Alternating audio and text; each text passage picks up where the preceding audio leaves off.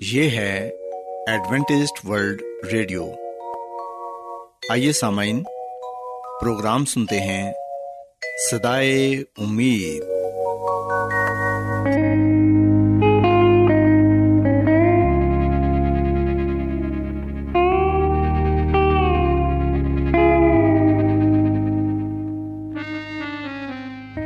سامعین ستائیس اکتوبر دو ہزار انیس سے ہماری نشریات کی فریکوینسی تبدیل ہو رہی ہے۔ لہذا آپ پروگرام سدائے امید کی نئی فریکوینسی نوٹ فرما لیں۔ پاکستانی ٹائم کے مطابق صبح سات بجے پانچ ہزار نو سو اسی کلو ہرٹس یعنی انچاس میٹر بینڈ پر اور شام سات بجے بارہ ہزار پچیس کلو ہرٹس یعنی پچیس میٹر بینڈ پر اور پھر یہی پروگرام رات نو بجے پندرہ ہزار ایک سو پینسٹھ کلو ہرٹس یعنی انیس میٹر بینڈ پر آپ سن سکتے ہیں۔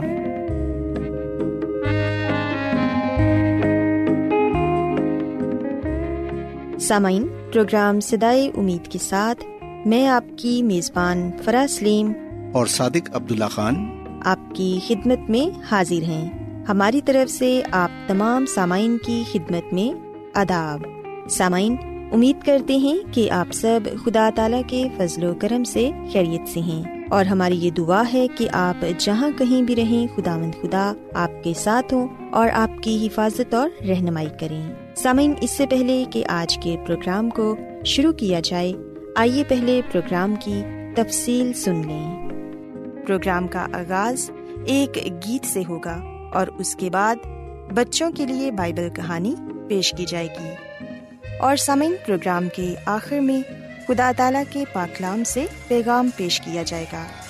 تو سمعن آئیے آغاز اس خوبصورت گیت سے کرتے ہیں۔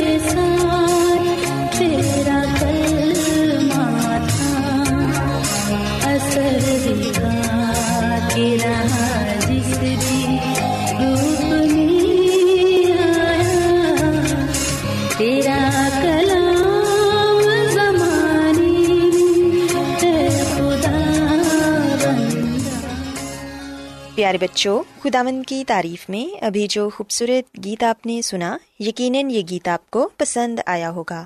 اب وقت ہے کہ بائبل کہانی آپ کی خدمت میں پیش کی جائے۔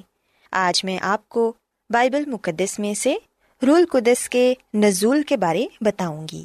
پیار بچوں، کلام مقدس میں ہم دیکھتے ہیں کہ جب خدا مند یسو مسیح واپس آسمان پر چلے گئے تھے، تو تب زمین پر وہ اپنا کام ختم کر چکے تھے۔ اور ان کے بعد یسو مسیح کے جو شاگرد تھے، وہ یروشلم میں پاک روح کے نازل ہونے کے انتظار میں تھے۔ اور یہ پاک روح ان سے بڑے بڑے کام کروانے والا تھا۔ اور پاک روح اس لیے نازل ہونا تھا تاکہ وہ شاگردوں کو قوت اور دنائی دے۔ اور شاگردوں نے بھی پاک روح کے نازل ہونے کے لیے دعا کی۔ پیارے بچوں، کلامی مقدس میں لکھا ہے کہ شاگردوں نے دس دن تک انتظار کیا اور تب پاکرو نازل ہوا۔ یروشلم میں عید کے دن تھے اور یہ عید پینتی کوست تھی۔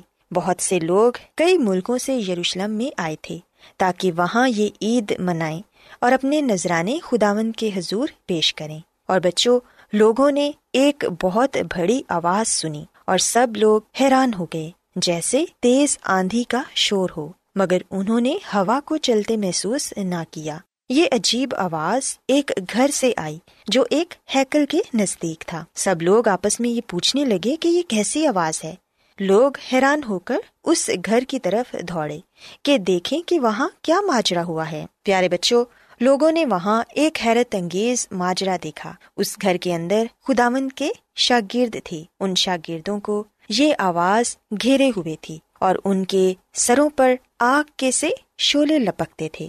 اگرچہ یہ شولے آگ کے نظر آتے تھے، مگر یہ دراصل آگ نہ تھی، کیونکہ یہ شولے کسی کو جلا نہیں رہے تھے۔ پیارے بچوں، شاگرد تو خوشی سے پھولے نہ سماتے تھے، وہ خوشی سے نعرے مار رہے تھے، کیونکہ ان پر خداوند کا پاکرو نازل ہوا تھا، جس کا خداوند یسو مسیح نے وعدہ کیا تھا۔ شہر کے لوگ یہ دیکھ کر چلائے، یہ سب کیا ماجرا ہے؟ اس کا کیا مطلب ہے؟ ان لوگوں میں سے کچھ ایسے بھی تھے جو بڑی جرت کر کے ان شاگردوں پر ہنسنے لگے اور کہنے لگے کہ ہمیں معلوم ہے کہ اس کا کیا مطلب ہے۔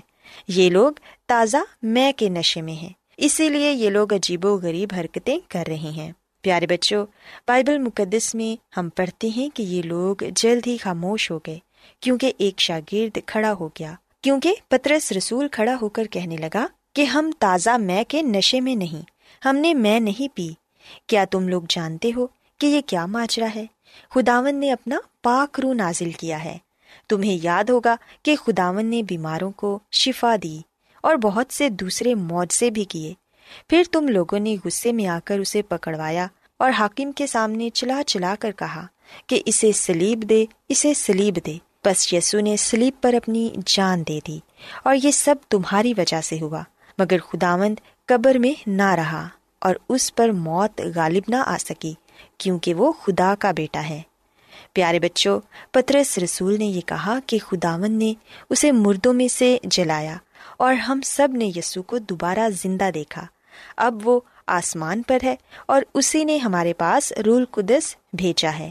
یہ خدا کا پاکرو ہے اور یسو زمین و آسمان کا بادشاہ ہے۔ یہ وہی یسو ہے جسے تم نے سلیب دی تھی۔ پیارے بچوں، جب پترس رسول نے یہ تمام باتیں کی، تو سب لوگ خوف زدہ ہو گئے۔ وہ آپس میں کہنے لگے کہ کیا خدا مند یسو واقع ہی خدا کا بیٹا ہے؟ سب لوگ سوچنے لگے کہ ہم کس قدر شریر اور گنےگار ہیں۔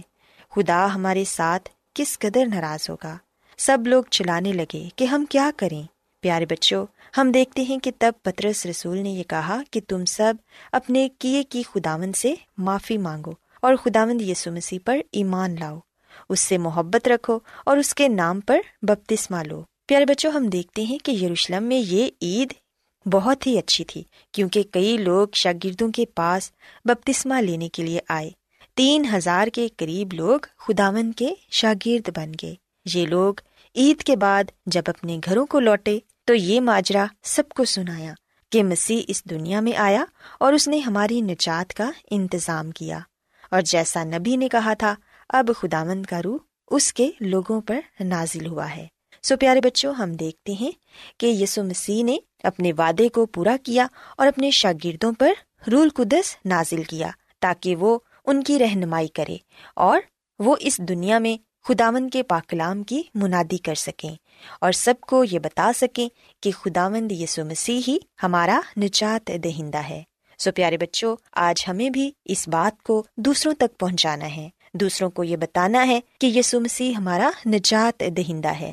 ہمیں اسے قبول کرنا ہے اور اپنے گناہوں کا اقرار کر کے بپتسمہ لینا ہے تاکہ ہم نئی زندگی کو پا سکیں۔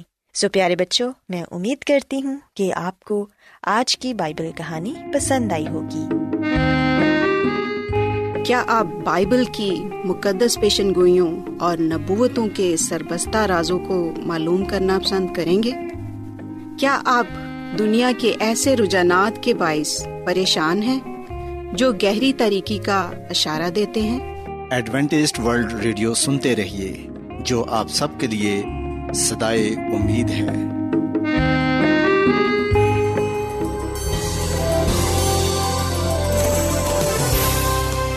آج بہت لوگ گہرے روحانی علم کی تلاش میں ہیں۔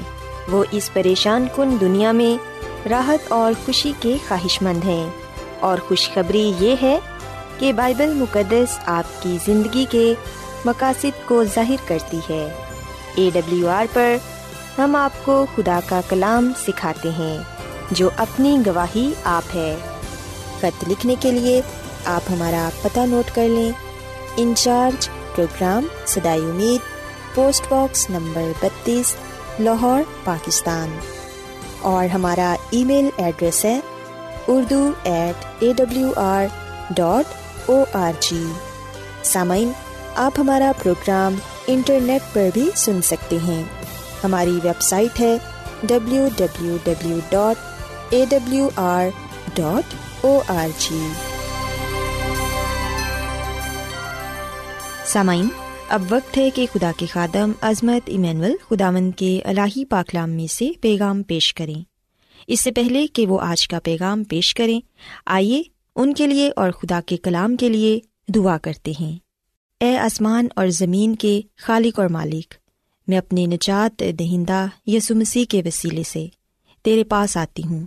تو ہمارے ذہنوں کو کھول تاکہ ہم کتاب مقدس کی باتوں کو سمجھ سکیں۔ اور ہم پر اپنے پاکلام کے بھیدوں کو کھول تاکہ ہم تیری مرضی کو جان سکیں۔ آج کا کلام تیری طرف سے ہو اور ہم سب کے لیے باعث سے برکت ہو۔ اپنے بندہ عظمت ایمینول کو اپنے جلال کے لیے کثرت سے استعمال کر۔ یہ دعا مانگ لیتے ہیں مسیح یسو کے نام سے۔ آمین۔ تو آئیے سامعین، اب خداون کے زندہ پاکلام میں سے پیغام سنتے ہیں۔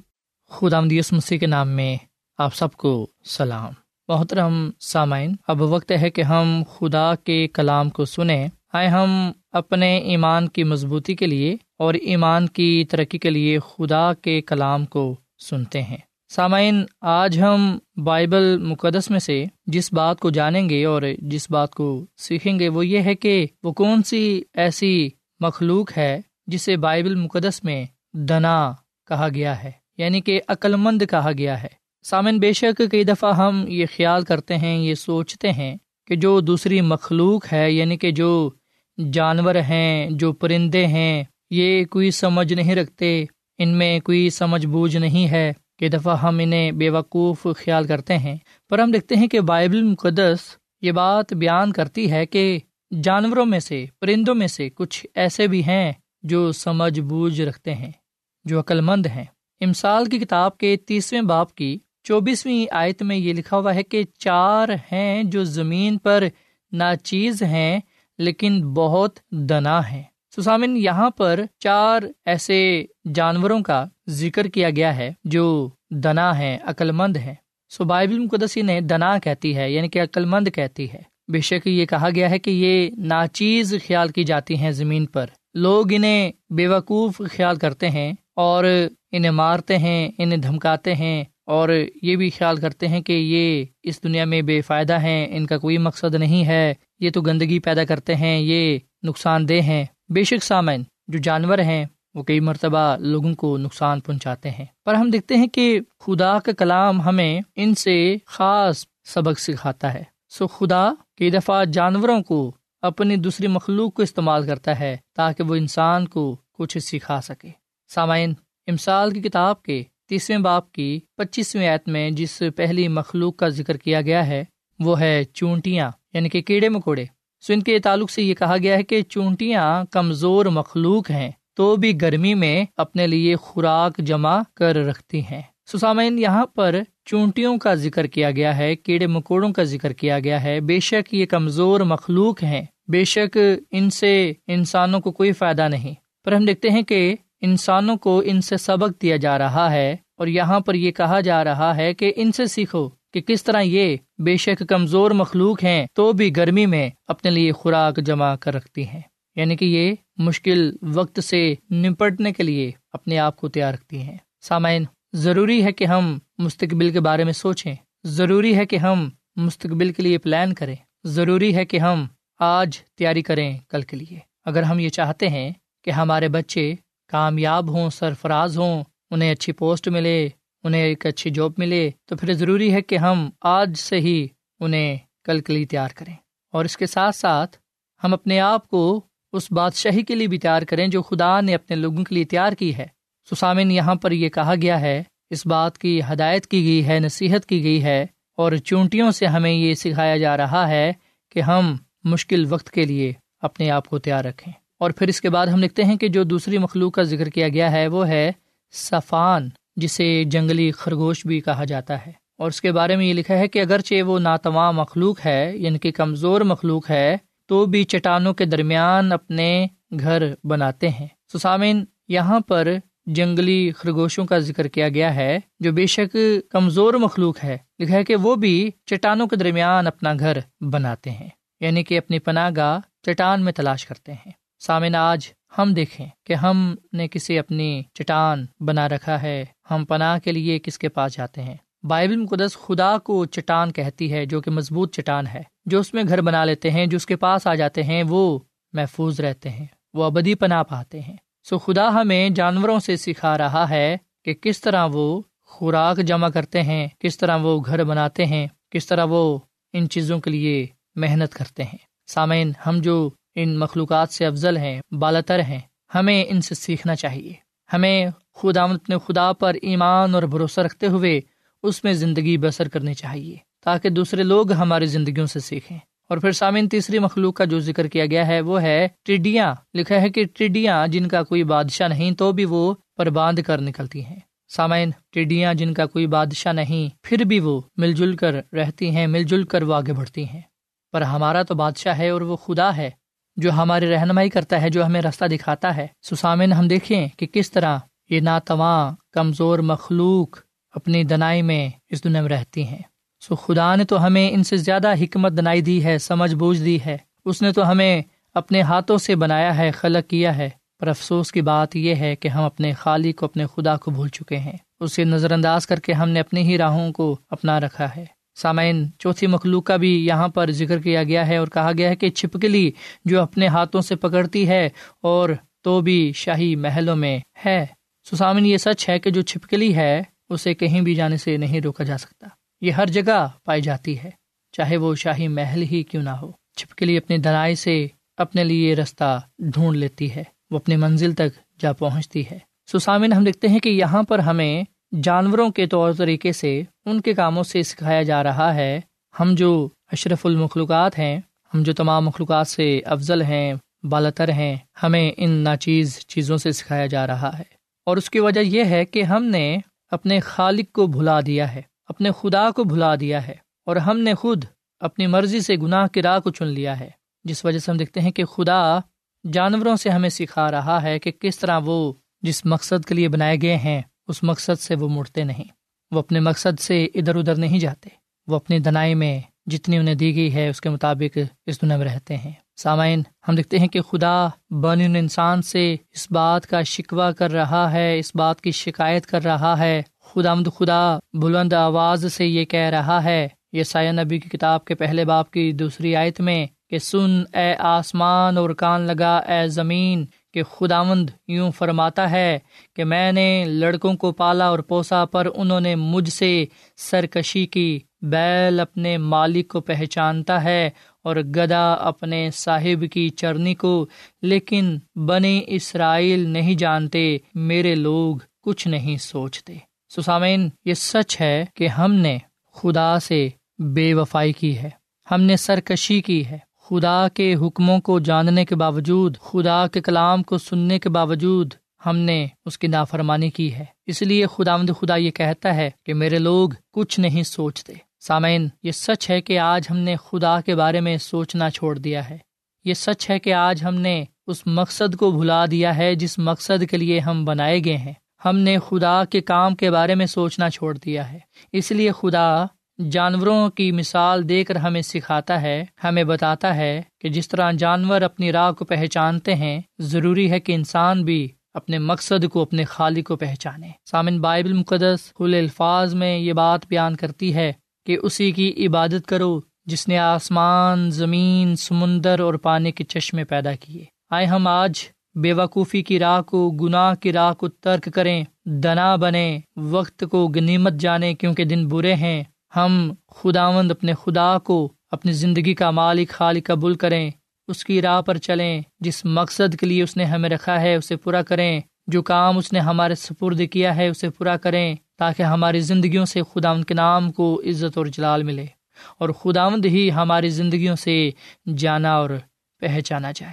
ایسا مین ہم خدا کا شکر ادا کریں کہ ہم خدا کی وہ مخلوق ہیں جو سب سے بالا تر ہے۔ خداوند ہمارا خدا، ہمارا خالق ہے اور ہم اس کی عظیم مخلوق ہیں، کیونکہ اس نے خود ہمیں اپنے ہاتھوں سے خلق کیا ہے، بنایا ہے۔ اور اس نے ہمیں اپنی حمد و ثناء کے لیے، اپنی ستائش و تعریف کے لیے، اپنی عبادت کے لیے بنایا ہے۔ اس کا فرمان ہے کہ تم میری عبادت کرنا، تب میں تیری روٹی اور پانی پر برکت بخشوں گا اور تیرے بیچ سے بیماری کو دور کر دوں گا۔ آئے ہم اپنے خالق کو پہچانیں، اس کی پیروی کریں، اس کے حکموں کے مطابق زندگی بسر کریں، تاکہ ہم اس سے اپنے لیے، اپنے خاندان کے لیے برکت پاتے ہوئے اس کے نام کو عزت اور جلال دیں۔ خدا ہم اس کلام کے وسیلے سے بڑی برکت دے۔ ایسا ہم دعا کریں۔ اے زمین اور آسمان کے خدا، ہم تیرا شکر ادا کرتے ہیں، تیری تعریف کرتے ہیں۔ تو جو بھلا خدا ہے، تیری شفقت ابدی ہے، تیرا پیار نرالا ہے۔ اے خدا، اس کلام کے لیے ہم تیرا شکر ادا کرتے ہیں، جو ہمارے قدموں کے لیے چراغ اور راہ کے لیے روشنی ہے۔ اے خداوند، ہمیں فضل بخش کے ہم تیرے ساتھ وفادار رہیں۔ تجھ سے کبھی بھی بے وفائی نہ کریں، تیری کبھی بھی نافرمانی نہ کریں۔ بلکہ اے خدا، ہم تیرے ساتھ وفادار رہیں، تیرے حکموں پر چلیں۔ تیرے نام کو عزت و جلال دیں اے خداوند، جب انسان تجھ سے بے وفائی کرتا ہے جب وہ تجھے دکھ پہنچاتا ہے تو بے شک تو اس بات سے ناراض ہوتا ہے۔ پر اے خدا، تو پھر مختلف طریقوں سے انسان کو سکھاتا ہے تاکہ وہ تیری طرف لوٹ آئے۔ تو نے فرمایا کہ میری طرف واپس آ جا کیونکہ میں نے تیرا فدیہ دیا ہے۔ اے خداوند، ہم اپنی غلطی قصوروں کا، گناہوں کا، نالائکیوں کا اعتراف کرتے ہیں۔ تو ہمارے گناہوں کو بخش دے، ہمیں کامل بنا۔ اپنے ساتھ وفادہ رہنا سکھا تاکہ ہم تیرے ہی نام کو چلا دیں۔ اے خدا مداش کا یہ کلام ہماری زندگیوں کے لباس سے برکت ہو۔ ہمیں اپنے کلام کے وسیلے سے بڑی برکت دے۔ ہم سب کو اپنے جلال کے لیے استعمال کر، کیونکہ یہ دعا مانگ لیتے ہیں اپنے خود آمدی اس مسیح کے نام میں۔ آمین۔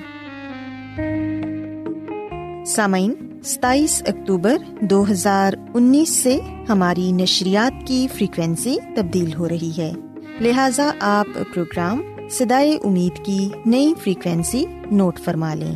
پاکستانی ٹائم کے مطابق صبح سات بجے پانچ ہزار نو سو اسی کلو ہرٹس یعنی انچاس میٹر بینڈ پر، اور شام سات بجے بارہ ہزار پچیس کلو ہرٹس یعنی پچیس میٹر بینڈ پر، اور پھر یہی پروگرام رات نو بجے پندرہ ہزار ایک سو پینسٹھ کلو ہرٹس یعنی انیس میٹر بینڈ پر آپ سن سکتے ہیں۔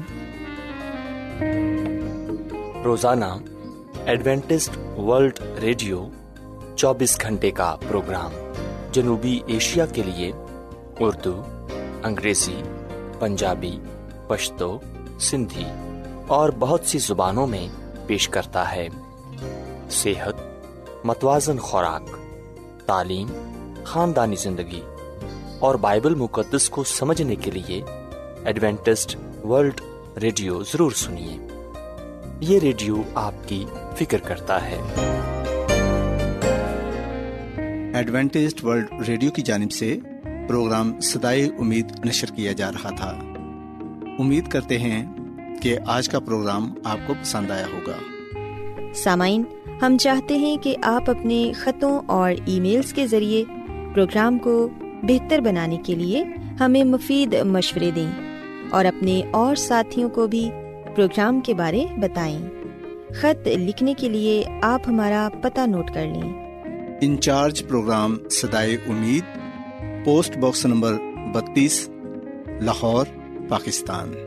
پتہ ایک مرتبہ پھر سن لیں۔